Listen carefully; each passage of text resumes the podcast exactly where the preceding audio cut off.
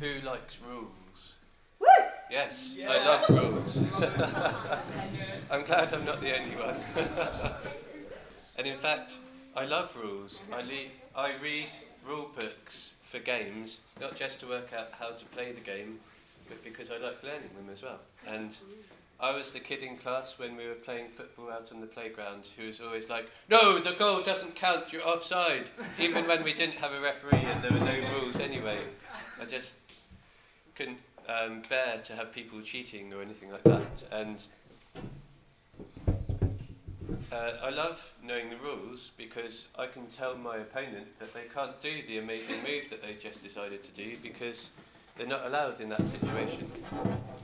And just sometimes I love knowing the rules because it means I can get away with cheating. because it's it, yeah. Liking cheat. So, yeah, I admit it, I love rules, and I expect that everyone who plays against me finds that quite annoying.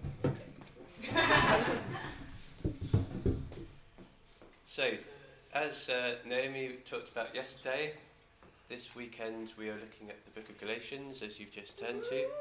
Yeah, which was written by Paul because he was worried about other people who loved rules. And those people had been telling his friends in the Galatian church some stuff about these rules. They'd been telling them that in order to become Christians and be saved from the consequences of their sin, they also needed to become Jews and follow all the rules in the Jewish law. And can anyone remember the particular rule that they insisted that they follow, which a lot of the talk was about last night?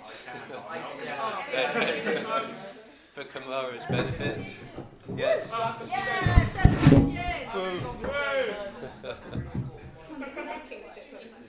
Okay. So, this morning we're going to look a little bit more at Paul's argument against um, why he didn't think that the Galatians needed to follow any rules in order to become Christians. And we're going to look at why faith is more important than the law, why God, like what the point of the law was in that case, if you don't need to follow it to become a Christian, what the result of our faith is, and then finally a little bit about how we can make the same mistakes today and try and impose the law on ourselves and on others if we're not careful. So, um, starting from Galatians 3, verse 7. I'll read a little bit and then talk about what it means, and then read a bit more, and you get the idea. So, understand then those that those who have faith are children of Abraham. Scripture foresaw that God would justify the Gentiles, the non-Jews, by faith, and announce the gospel in advance to Abraham. All nations will be blessed through you. So those who rely on faith are blessed along with Abraham, the man of faith. For all who rely on the works of the law are under a curse, as it is written. Cursed is anyone who does not continue to do everything written in the book of the law. Clearly, no one relies on the law, who relies on the law is justified before God, because the righteous will live by faith. The law is not based on faith. On the contrary, it says, the person who does these things will live by them. Christ, that's Jesus, redeemed us from the curse of the law by becoming a curse for us. For it is written, Cursed is everyone who is hung on a pole. He redeemed us in order that the blessing given to Abraham might come to the Gentiles through Christ Jesus, so that by faith we might receive the promise of the Spirit. Brothers and sisters, let me take an example from everyday life. Just as no one can set aside or add to a human covenant or contract that has been duly established, so it is in this case. The promises were spoken to Abraham and to his seed.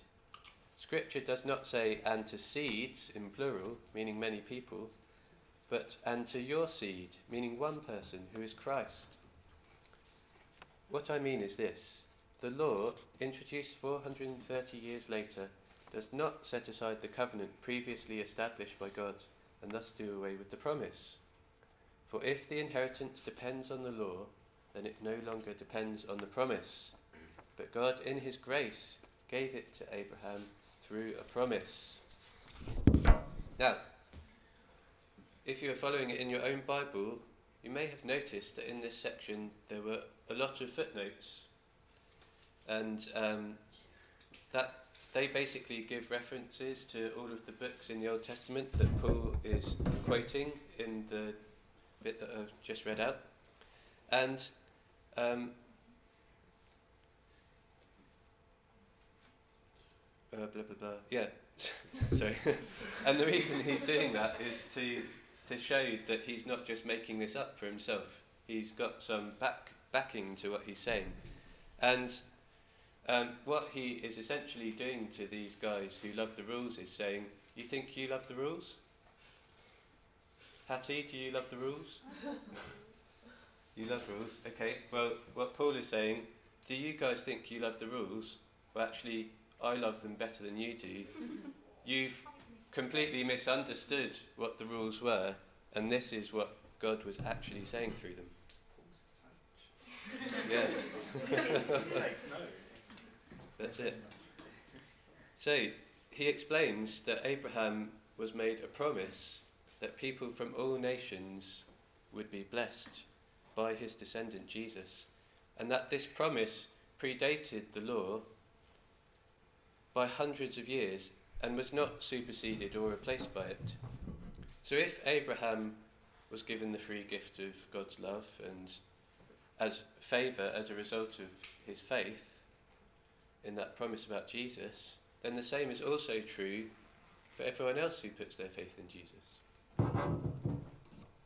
See, the law that God gave to Moses for the Israelites to follow was never meant to be a way for them to earn the blessings of forgiveness, eternal life, and a relationship with God. Those things were already offered to them freely by God's grace if they would just put their faith in that promise. And in fact, it was impossible for them to be made right with God through following the law because only one, only someone who was perfect would actually be able to achieve that. And because we're all sinful beings and we are imperfect, unfortunately, we will only fail to live up to that standard that the law calls us to, no matter how hard we try. So then, what, what is the point of the law? Why did God give it to us if we're just going to fail by following it?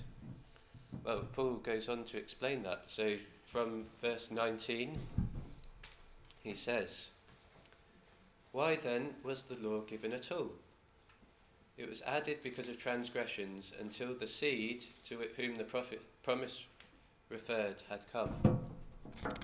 The law was given through the angels and entrusted to a mediator a mediator, however, implies more than one party, but God is one. Is the law therefore opposed to the promises of God? Absolutely not. For if a law had been given that could impart life, then righteousness would certainly have come by the law. But Scripture has locked up everything under the control of sin, so that what was promised, being given through faith in Jesus Christ, might be given to those who believe. Before the coming of this faith, we were held in custody under the law, locked up until the faith that was to come would be revealed. So the law was our guardian until Christ came, that we might be justified by faith. Now that this faith has come, we are no longer under a guardian. So, one thing Paul wanted to make very clear was to the Galatians and to us is that the law wasn't God making a mistake or deliberately trying to stop people from coming into relationship with Him. God is good and He is wise and He is love. So He wouldn't do something that would inevitably lead to people's destruction or being from them being permanently separated from him. Rather, there are two reasons that God chose to give the law to his people. The first one to show them their need for faith, and the second one to point them towards Jesus, the means by which their um, faith would be achieved. Think of this scenario. You walk into the kitchen, there's a nice big cake cut into slices on the side, there's plates by it, a few pieces already gone and crumbs scattered around. You'd think to yourself, oh, we're just meant to help ourselves to the cake, wouldn't you? And you start to do so, you put a slice on the plate, and then you see the sign which says, do not eat the cake. And being the well behaved person that you are, you would put the cake back down and step away. Oh, However, that, that wouldn't stop you from wanting to eat the cake, would it? You'd be like, this is really annoying. Why is the cake here? Why is there a sign saying, do not eat it? I really want to eat the cake. You have put that temptation before me, whoever put it there.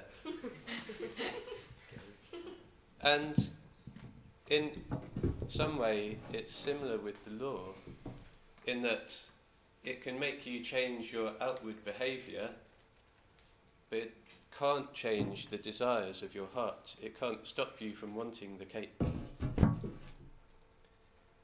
But God is, as Naomi said last night, God is just as interested in what's in your heart as He is in your what's going on on the outside. And you see, all the stuff in the law was good, and living it by it was the right thing for the Israelites to do. But it didn't actually change them on the inside or save them in any way. So the law helps us to see, because of that, that we are sinful because it makes us realize all the wrong things that we want to do in our hearts, even if we're not actually going through with them. And that's what Paul means when he says that the, go- the law, sorry, the law, the law was a guardian and holding them in custody. It was helping them to realize the true situation they were in through their inability to keep the law, whether outwardly or in their hearts. And it was showing them their need for faith in God's promise of blessing. But the law was also the moving on to the second reason that God sent the law.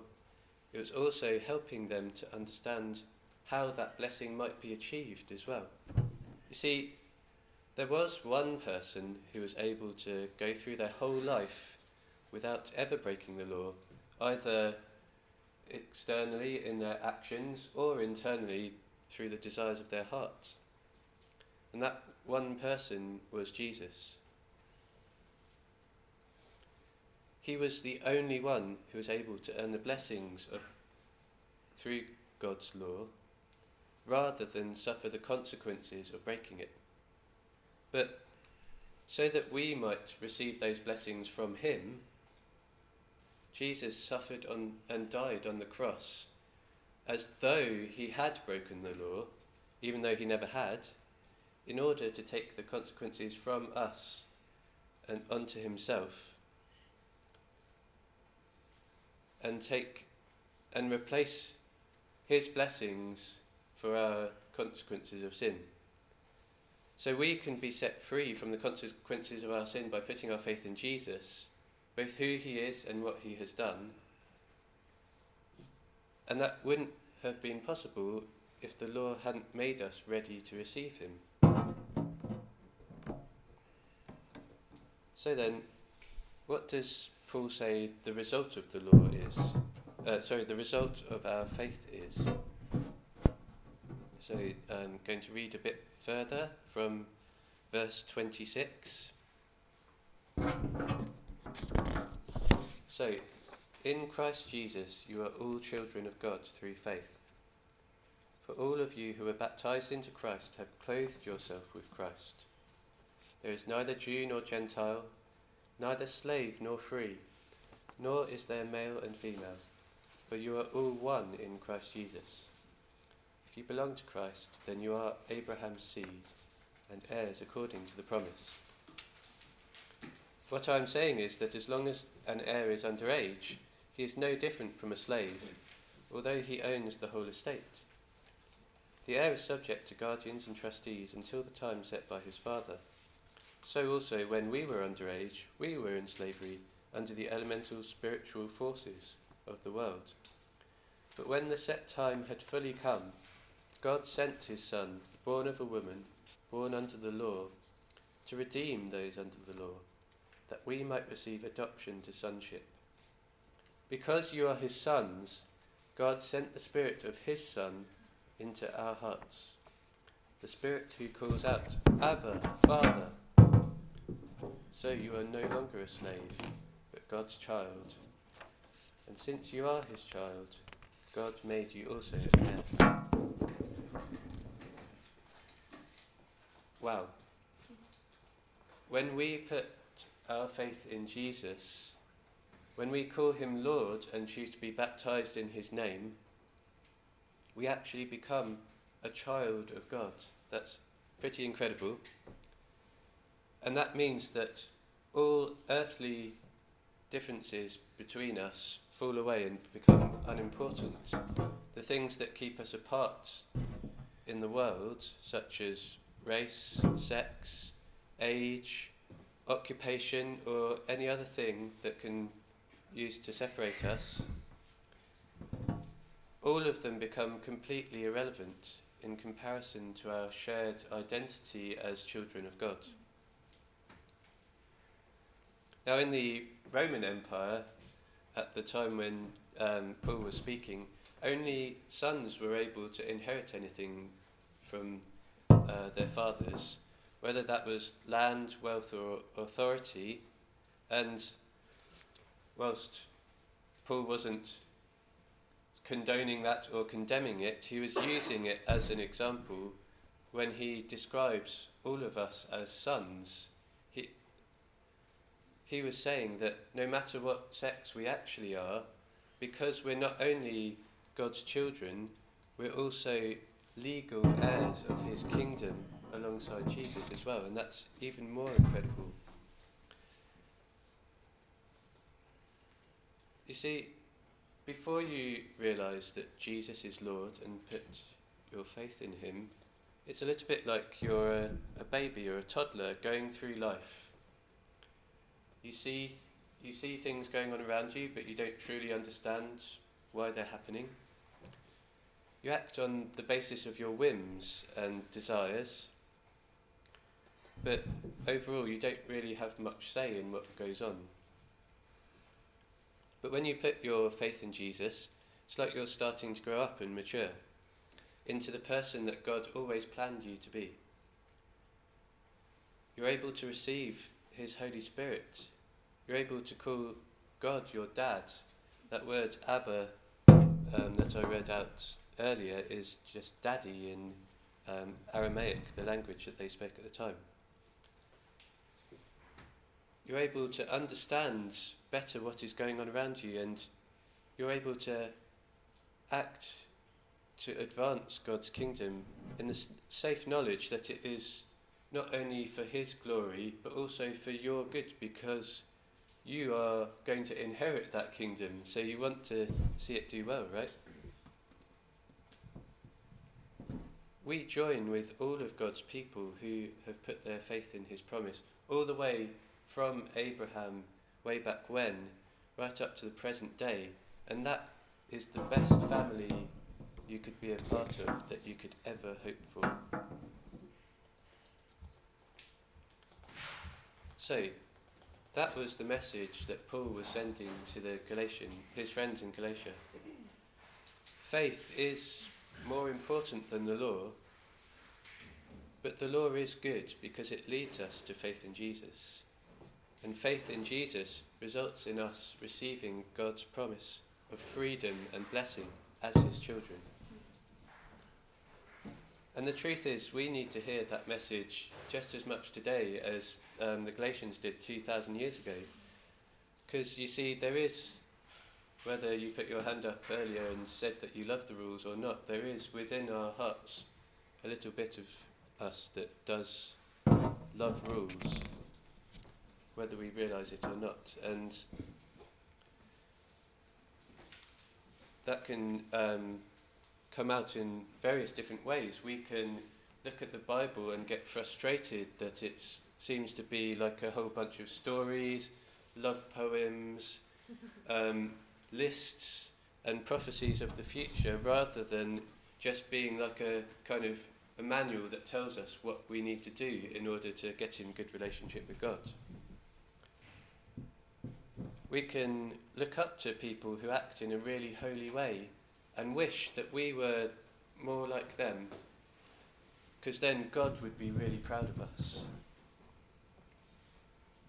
Or we can look down on people who don't worship God in the same way as we do, because clearly they're not doing it right. See, in those ways and in, in many others, we are just as likely to um, think that rules and laws are more important than faith as the people that Paul was arguing about. And we need to hear his message about faith and the wonderful consequences of it over and over again. That way, our faith is renewed and we can avoid missing out on some of the blessings that God wants to give us now, or even worse, we could end up reducing the faith of others so that they miss out on his blessings completely. So let's just take a moment now to um, sit quietly and search our hearts and ask God if we have been believing any lies about rules being more important than faith in Jesus. Then ask Him to forgive us and to help us to believe His promises, His promise of blessing. And then let's worship Him for those wonderful promises promises of life, blessing, of freedom, and of joy in His presence forever.